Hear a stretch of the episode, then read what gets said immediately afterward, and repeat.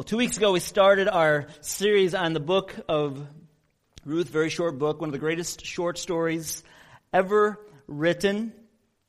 And it started out with Naomi and Elimelech, her husband.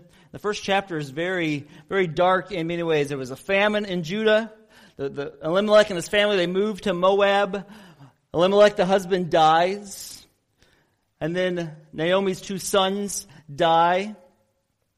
And then Naomi had a hard and humble move back to her hometown in Bethlehem. And she said that when she got back, I went away full, and the Lord has brought me back empty. She says, don't call me Naomi anymore, just call me bitter. But she moved back with her daughter-in-law that loved her, but it was another mouth to feed now. And Naomi was having a hard enough time taking care of herself, but now she has this daughter-in-law with her. And on top of that, Ruth, her daughter-in-law, is a foreigner. Naomi and her husband, they seemed like they were going to try to win the rat race of life. Things were not going well in Judah. They weren't able to provide for their family. They thought, well, we could beat this and we would move over to Moab, take care of ourselves. But Naomi would say, as she tried to do that, she felt like just the rat race of life, the rat trap, caught her. And Lily Tomlin used to say, the problem with winning at the rat race is you're still a rat. And many of us, you may find yourself in that situation this morning. Now, if you find at times in your life, and maybe more times than you want to admit, that you will feel more like Naomi and the first chapter of Ruth, it's okay. You need to know that it's okay, because we often forget that we are in some pretty good company scripturally. When we look at our lives, when we look at the lives of people in Scripture, they didn't walk around life like everything was fine and dandy. They went through some very deep, deep, dark difficulties. And they didn't hide those things. The Scriptures don't hide those things. We often try to hide those things. We often try to present ourselves on a Sunday morning like we all have it together, where the reality is probably a good chunk of you maybe feel like life is like Naomi in Ruth chapter 1, where it's just been hard. And it's okay, the Bible would say, to admit that and to feel that way. Because Naomi, she knew that there was a God. And you may know that there's a God. Naomi knew that God ruled and reigned over everything. Even in the midst of her darkness, she said that. And you may know that. And Naomi knew that God really did care for her, even though she didn't feel his care right now. And you may feel that way. But the thing that Naomi forgot, and maybe you have forgotten, is that God works all things out for his for your good and his glory. And we see in this account in Ruth chapter 2, how God deals with an ordinary family and the ordinary difficulties of real life. And we may feel, and you may feel like Naomi in Ruth chapter 1. But the good news is we don't have to stay in Ruth chapter 1. So this morning, we're going to see Ruth chapter 2. And look at where is grace found in our lives. Where is grace found for us in our lives? Because in Ruth chapter 2, the rays of hope start to open up for this lady. Start to open up for this family, where everything else at the end looked very bleak. Here at the beginning, it looks like things might possibly turn around. If this is the first time you've ever read the story, this is how you would feel. Ruth chapter 2, we're going to look at verse 22 of chapter 1, says this. So Naomi returned, and Ruth the Moabite, her daughter-in-law with her, who returned from the country of Moab, and they came to Bethlehem at the beginning of the barley harvest. Now Naomi had a relative of her husband's, a worthy man of the clan of Elimelech, whose name was Boaz. And Ruth the Moabite said to Naomi, let me go to the field and glean among the ears of grain after him, in whose sight I shall find favor, which is the same Greek equivalent in the New Testament to grace. And she said to her, go, my daughter. So she set out and went and gleaned in the field after the reapers. And she happened to come to the part of the field belonging to Boaz, who was of the clan of Elimelech. And behold, Boaz came from Bethlehem. And he said to the reapers, the Lord be with you. And they answered, the Lord bless you. Then Boaz said to his young man who was in charge of the reapers, whose young woman is this? And the servant who was in charge of the reapers answered, she is the young Moabite woman who came back with Naomi from the country of Moab. She said, please, let me glean and gather among the sheaves after the reapers. So she came and has continued from early morning until now, except for a short rest. Where does grace come from in our own lives? Where was Naomi going to see grace in her life? And right at the beginning, when the author is writing this, he takes a little break and he shows us something that the rest of the characters don't see yet, that they don't know. And verse 1 says, Naomi had a relative of her husband, a worthy man of the clan of Elimelech, whose name was Boaz. In the first 7 verses of this passage, we are introduced to Boaz, and we finally get a little bit more information about who Ruth is. It says, there's a worthy man of the clan of Elimelech. This is good news, even though Naomi doesn't know this right now, because at the end of chapter 1, it seemed like there was no hope for this lady. All her hope of having a family is gone. She's not going to have kids anymore. But all of a sudden, they says, wait a second, there might be something from this man Boaz coming out of it. Who was Boaz? He was a worthy man of the clan of Elimelech, which means he was a wealthy individual. So he was a wealthy, influential man of standing in the community. He was well known. He had a good reputation. He had good character. And it says he was a relative, which also some translations said he was a friend of Elimelech. So he wasn't just this distant relative. He had known Elimelech growing up. They had known each other. He was a friend of Naomi's dead husband. And so he had known about these things. He was a friend and a relative of Elimelech, but he was also a sinner. He was also a sinner, but he followed God. And the reason we know he was a sinner is because he went through the same famine that the rest of the famine. He stayed in Bethlehem when God was judging Israel, where they had famine in the land, the time of judges, when everybody's doing what's right in their own eyes. But it seems that Boaz stayed in Bethlehem, where Elimelech, he left, and he went to Moab. But Boaz, he had to endure the same famine that everybody else did. He had to suffer the same way that everybody else did, because Elimelech left and died. Boaz stayed, suffered. He was a sinner. But he was a sinner who was absolutely God-saturated in his life. It says in verse 4, when Boaz came out, he was out in the fields. He's doing his job. He owned a lot of land. He was traveling around. He came into one of his fields. And this is what he says, that the first words that Scripture says about somebody are always key to help show us something about them. It says in verse 4, and behold, Boaz came from Bethlehem, and he said to the reapers, the Lord be with you. And they answered, the Lord bless you. I mean, this was a man who was saturated in God. In a time when all kinds of people were doing what they wanted to do in their own eyes, trying to figure out things their own way, Boaz had stayed faithful to Yahweh, so much so that it just came out of him. It was who he was. Not when he was just at the temple, but when he was out on his fields at work. The first thing he says to his workers is, God be with you. And they responded back to him, and God be with you. Listen, all of life is spiritual. If you want to know how deeply God has saturated your life, don't look at yourself this morning. Don't view yourself on Sunday and say, well, I'm really a spiritual person. The way you'll really know if you are spiritual, or I would know, or somebody else would know if you're spiritual, is how you are tomorrow when you go to school or when you go to work.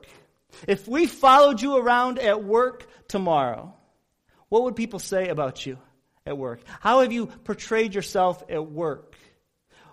Would you saying something like, hey, the Lord be with you, or this was God's will, or God did this, or would people at work look at you and say, what? You're like, hey, I've been a Christian all my life. I've been for years. Would they even know that? The way you'll know if someone's spiritual, or the day that you are walking with God, is not how you are on Sunday. It's how you are the rest of the week. I worked with a lot of guys. I grew up in church. I was in church since I was a baby. So I was in church all my life. And as I got older, into high school, junior high, people started to hire me. From churchmen would start hiring me. And they would employ me for a day or two, for a couple weeks, or for a summer job. And growing up in church, I would see these guys on Sunday and how they led things in church or how they taught Sunday school classes. And these were some of the guys that I looked up to. And then when they would hire me, I thought, this is great. I get to work with these guys. This is excellent. And then I would start working with some of them. And I thought, whoa, who are you? Because the guy that you are throughout this week is not the guy that I'd seen every day for years on Sunday. And I had been I've been more disappointed as a high schooler with guys that would hire me to work from church who I thought were Christians and active Christians. And I'd start working with them and I'd hear how they would talk to other people and I would see how they would do their business. And I thought, that's not right. And the image that they portrayed on Sunday was not the way they portrayed it on Monday through Saturday. All of life is spiritual. And if you are ever in the means to hire somebody from our church who's a young person, if you're not walking with God, don't waste your time. Don't waste their time. Don't disappoint them that way. Boaz wasn't that kind of guy. He was absolutely a man full of character. He lived it every single day. And the way you know that is because when he said to his employees, hey, the Lord be with you, they responded back to him, and the Lord bless you. I worked with a guy one year in Minnesota who owned a company. His dad had started it. He had taken it over as the son, and the dad was a solid Christian. He would always give a Bible out for the Christmas bonus and a large check to everybody. That's just what he did. And so people loved him, and for years they loved him. Well, then his son took over the business, and things were the late 90s, and money was flowing. But the son wanted the money to flow only to himself. And one year at Christmas, we're up in the break room. It's about Christmas time. Everybody's all excited expecting their bonuses. And he comes in, and he hands out to the guys all these brand new Bibles and left and said, I'm sorry, guys, there's no bonus checks this year. But here's a Bible. That was devastating. You've never seen so low morale in a break room in all your life as those guys that went through that. Didn't help that the next day he brought in, when the Ford Expeditions came in, he was the first guy in Minneapolis to get a Ford Expedition, drove it into the shop so it wouldn't get snowed on. So the guys for the next day had to watch it all day long. That's not a God-saturated man. He was very active in his church. Boaz was not that way. We have a lot of business owners and business guys in our church. Don't be that way. Boaz was a man who was saturated with God. All of life he saw as spiritual. He lived it, and his employees responded to it because they knew it was true with Boaz. Character counts, and Boaz was a man who had it. Successful, yet had great character. And then Ruth, she comes up in verse 2, and it says, And Ruth the Moabite said to Naomi, Let me go to the field and glean among the ears of grain after him, in whose sight I shall find favor. Ruth was an outsider. She was a nobody in this society. She would be looked down upon in this society. She comes back with Naomi, and it's Ruth herself who says, hey, I'm going to go out, and I will glean. I will do the work. Let me go out. Can I? And she asked permission to go out and do some work to take care of herself and take care of Naomi. She had unbelievable humility and unbelievable care. So much so when she asked, Naomi said, go out, my daughter. And why didn't Naomi go out to work? We don't know. Maybe she was just so overwhelmed yet by the bitterness in her life, she just couldn't operate. She couldn't function well. She's just burnt out. There have been people who have been burnt out, missionaries who I've known have been burnt out. They came back home, and they told me, Paul, I couldn't even do basic. One day I'd be fine, and the next day I couldn't even make a basic decision because they were so burnt up. And I think that's where Naomi was. She was so hurt by the hard providences in her life that she couldn't even function, but her daughter-in-law, the foreigner, humbly says, Mom, can I go out and get us something? And I think Naomi, when she said to her, go, my daughter, I don't think she said it like, yes, it's about time you decided to do something around here. I think she said it, yes, go my daughter. I wish it didn't have to be this way. I wish it wasn't you that had to go out and work. But Ruth was willing to do it, and she was an unbelievable hard worker, it says. She was gleaning in the fields. There was a law that the Israelites were supposed to let people come in and take, and they were supposed to take care of foreigners, leave some stuff, let them glean in the fields. But gleaning in the fields was unbelievably hard work. The reapers would come by, they'd tie up all the stalks, and then the reapers would come and they would cut it. But nobody wanted to waste anything, so they're very particular how they cut it. And so very few things fell on the ground. And then Ruth came around picking up the barley seeds that were left, which were very few. What Ruth is saying, Mom, I'm a foreigner. We don't have anything to eat. We're hungry. What are we going to do? Let me go out and glean. What Ruth was asking and gleaning was saying, I'm going to go try to eke out an existence, Mom. That in our society would be like someone saying, Mom, I'm going to go out and eke out an existence. I'm going to go collect and recycle aluminum cans.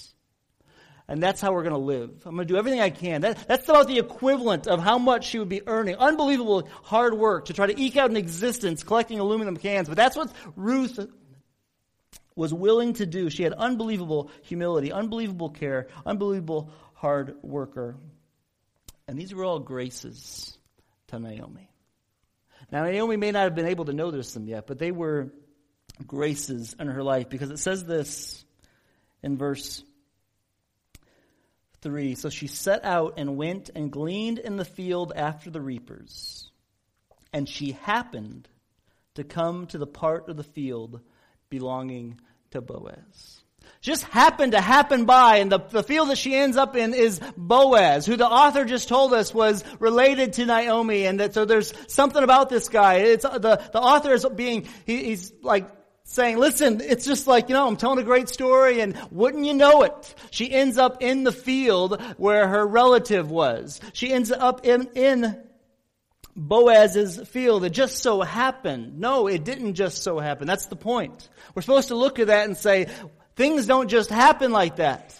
They don't just happen like that. It was just God's providential plan for Ruth to walk out there and end up, supposedly by chance, in Boaz's field.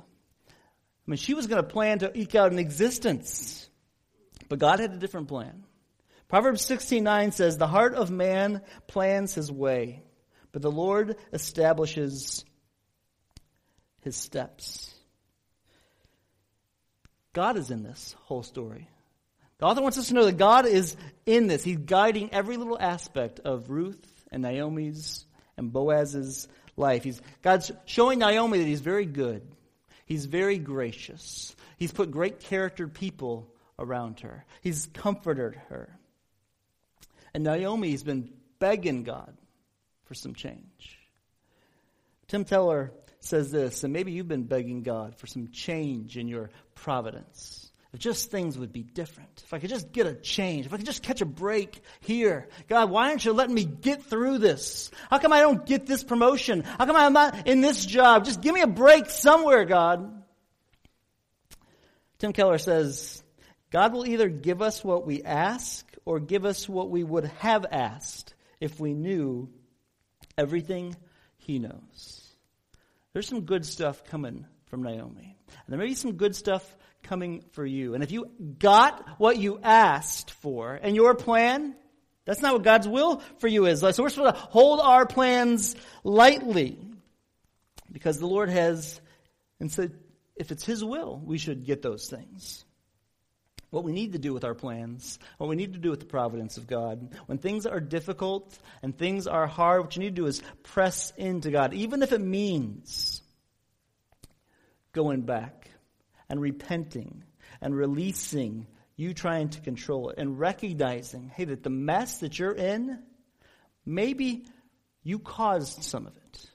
And maybe you keep trying to plow through it apart from going back and repenting and recognizing it is not God's plan for your life. Maybe you need to say, you know what, I need to go back and whatever it's going to cost me, I'm going to go back and repent of it. I'm going to go back and say, no, I've done it wrong. And as much as it's going to hurt and cost me a lot, I'm going to go back and repent and do it right. Instead of just trying to keep plowing, wondering why is God not blessing the mess that I've created. We don't know what God's plan is. We know God is sovereignly in control, guiding everything. And if you have character people around you, that's a grace of God on your life, if you know it or not. If you have people around you of character who are saying to you good, solid truth, you need to listen. You need to see that this is God's grace on me. What else did Boaz do that demonstrated unbelievable amounts of grace? Is he had created in his business an unbelievable culture of care. Verses 8 through 16 says, Then Boaz said to Ruth, Now listen, my daughter, do not go and glean in another field or leave this one, but keep close to my young women. Let your eyes be on the field that they are reaping and go after them. Have I not charged the young men not to touch you? And when you are thirsty, go to the vessels and drink what the young men have drawn. Then she fell on her face, bowing to the ground, and said to him, Why have I found favor in your eyes that you should take notice of me, since I am a foreigner? And all through the rest of the chapter just shows Boaz unbelievably doing all these unbelievable, over-the-top things for her. There was this unbelievable culture of care that Boaz had created in his life. He was unbelievably cheerful. I mean, he walks in to see his people at work. The first thing he says, the Lord be with you. He blesses them, and they bless him back. And then he's unbelievably kind. He demonstrated great kindness to Ruth, this hesed love. He just overwhelmingly served her. And he had a culture of just moral clarity. I mean, he was the first place where there's a sexual misconduct policy put into place in the Bible. He said, I'm not going to let anybody touch them. The world was a mess back then, just like it's a mess now. And there was just this culture of generosity that he had, that he overflowed. What kind of culture have you created in the influences of your life? With the areas that you have influence as a Christian, what kind of culture have you created? Is there a culture of cheerfulness? Or is there a culture of kindness? Is there a culture of moral clarity? Is there a culture of generosity? I mean, Boaz was a man who had been blessed greatly by God in the midst of a difficult time. There had been famine in Bethlehem, but yet he's still unbelievably wealthy when it's all said and done. And instead of keeping it all for himself, he said, I'm going to bless my community. I'm going to bless my city. I'm going to bless the people around me. And so when he saw this foreigner, this nobody out in the field, he took notice of her. And there is absolutely no romantic connection in Ruth chapter 2 at all. This is not an old guy who's sung a young hot girl and says, hey, we're going to help her out. That's not how it's showed at all. This is a godly,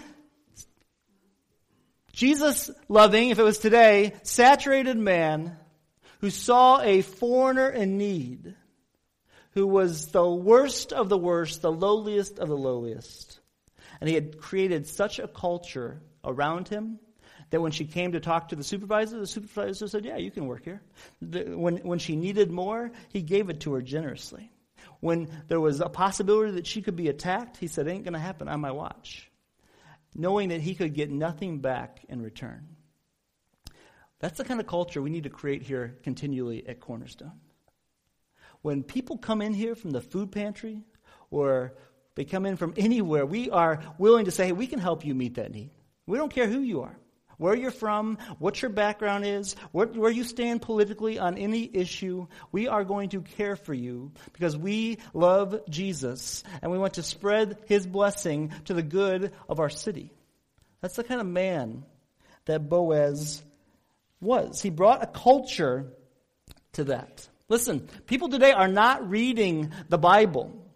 Someone said, where one man reads the Bible, 100 read them. And as much as we should be searching the Scriptures and comparing the Scriptures, and people should be comparing, people aren't reading the Bible. Even some of you aren't reading the Bible. And we need to be comparing Scripture with Scripture. But people aren't doing that. They may not be doing that, but they are going to compare you to Scripture. And tomorrow at work, they're going to compare you to Scripture. You say you're a Christian, they're watching you. And they're looking at you, and they're waiting, and they're trying to see, is God real? Is there any truth to who Jesus is? They're not going to pick up a Bible, but they're going to see your life, and they're going to examine it. And you need to have created, hopefully, this culture where they're like, yeah, there's something different about them. There's a culture around them. What area of your influence? What's the culture? Some of us don't have as big of an area of influence as others. But what culture have you brought to your area of influence? Your work, your family, your social media. I mean, if people look at your Facebook page and all they see is negativity and complaining about the government and problems after problems after problems, you know what you're creating? You're creating a culture that says God doesn't exist. God doesn't reign over things. He isn't in control.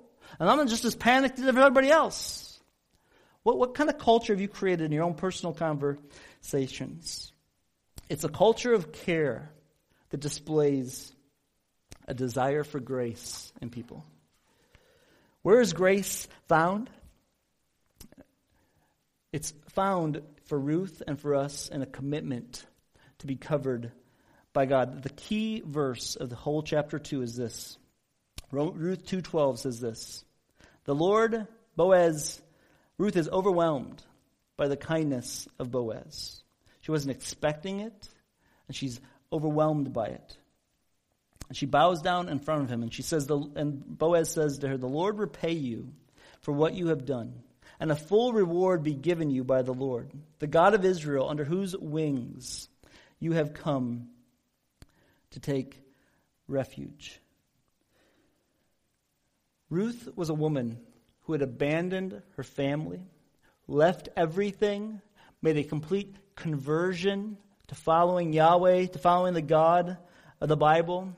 And it wasn't her work that earned God's blessing on her.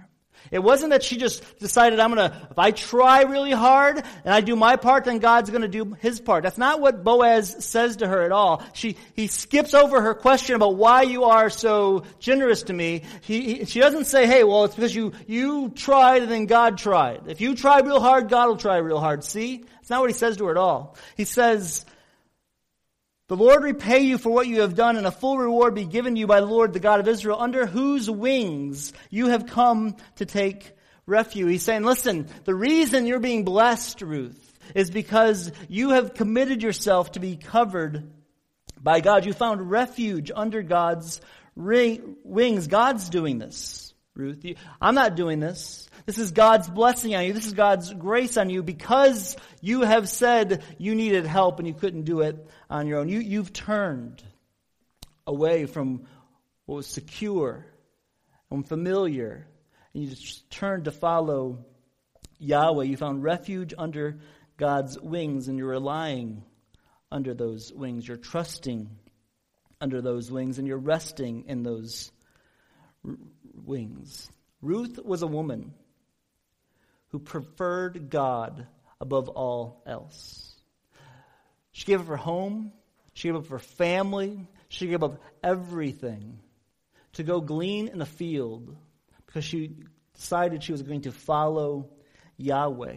And she repented. She let all those familiar things go so that she could receive and have unbelievable joy in God, which is why we find our hope. Matthew 23:37 says, O Jerusalem, the city that kills the prophets and stones those who are sent to you, how often would I have gathered your children together as a hen gathers her brood under her wings, and you were not willing. Had the nation of Israel stayed under the protection of God, he would have protected them, but they didn't. And by their disobedience, Jesus came to rescue them from their sin so that we could be rescued, so that we could put ourselves under the wings of God. And it's not just sitting stable. It's like an eagle flying the wings of God, soaring over everything. And we are called to stay under his wings. Wherever he's going to lead you, wherever the eagle goes, the little eagles fly under it and stay under the protection. That's what God calls us to do. Wherever God's leading you, wherever how hard it is, how easy it is, whatever situation, he all he asks you is just trust me. Stay under my wings. Trust me. You may not understand what you're going through. You may not have any clue what you're facing, but just stay under the protection of my wings and I will get you through. That's what Ruth did. She said, I don't see much of a future, but I see a great God in Yahweh. And I'm going to follow him, which led her to hope. And Naomi was the one who saw this. At the end, when Ruth goes home, she hears about the big day that Ruth had. And the end of verse 20 says this. Ruth came home all excited about what's taking place. And Naomi said to her daughter-in-law, may he be blessed by the Lord, whose kindness has not forsaken the living or the dead. Naomi saw maybe there's some hope in this. Maybe God is still in control. Maybe things are going to turn around for me. Maybe there is some hope in my life. God is in this. Maybe this morning you are flattened by the providence of God in your life and you're ready to walk away. Don't do that. Or maybe you are pushing so hard to get what you want that you're walking away from the grace of God in your life. Don't do that either. God says for both of them, just come under me. Trust me. Get under my wings. Let me bless you. I will guide you. I am in this. I'm in all of this. God is in this. God is doing something. God's doing something in your life. And Naomi starts to see that there's some hope turning. The rays of the dark clouds are changing. God moves in a mysterious way, his wonders to perform. You fearful saints, fresh courage take. The clouds you so much dread are big with mercy. And Naomi's starting to see that they shall break with blessings on your head. And they will do the same for you if you stay under the wings of God. Trust him, confess, repent, return, and receive the joy.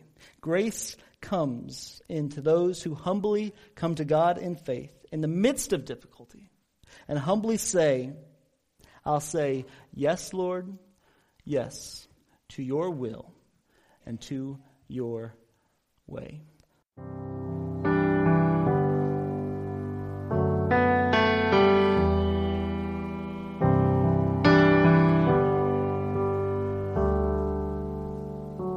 Bless the Lord, oh my soul, oh my soul, worship his holy name, sing like never before, oh my soul, I worship your holy name.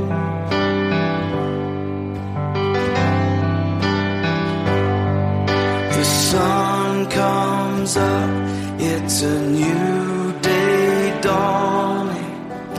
It's time to sing your song again. Whatever may pass and whatever lies before me, let me be singing when the evening comes. Bless the Lord, oh my soul, oh my soul, worship his holy name, sing like never before, oh my soul, I worship your holy name.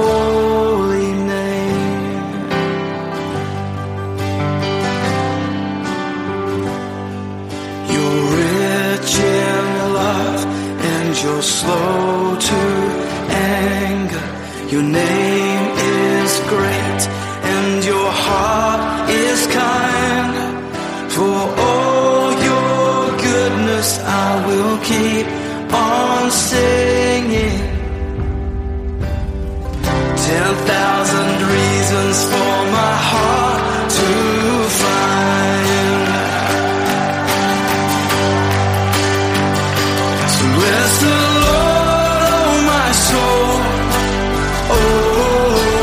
soul.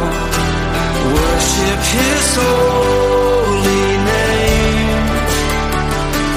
Sing like never before. Oh, my soul, I worship your holy name. Bless you,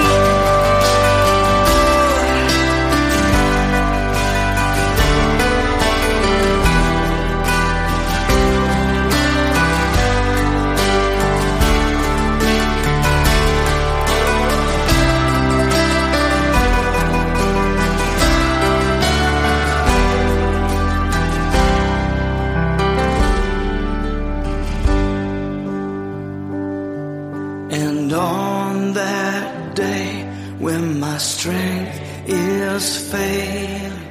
The end draws near and my time has come. Still my soul will sing your praise unending. 10,000 years and then forevermore.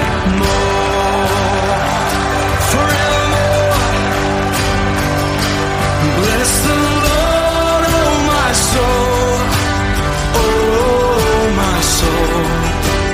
worship his holy name. Sing like never before. Oh, my soul, I worship your holy name. Come on, bless the Lord, oh my soul. Oh, my soul, worship his holy name.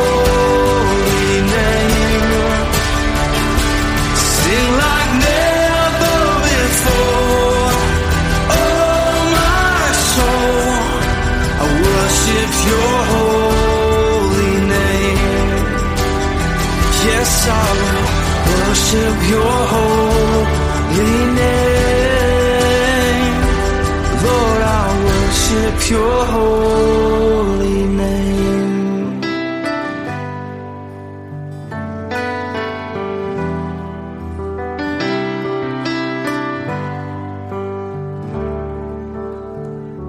Sing like never before.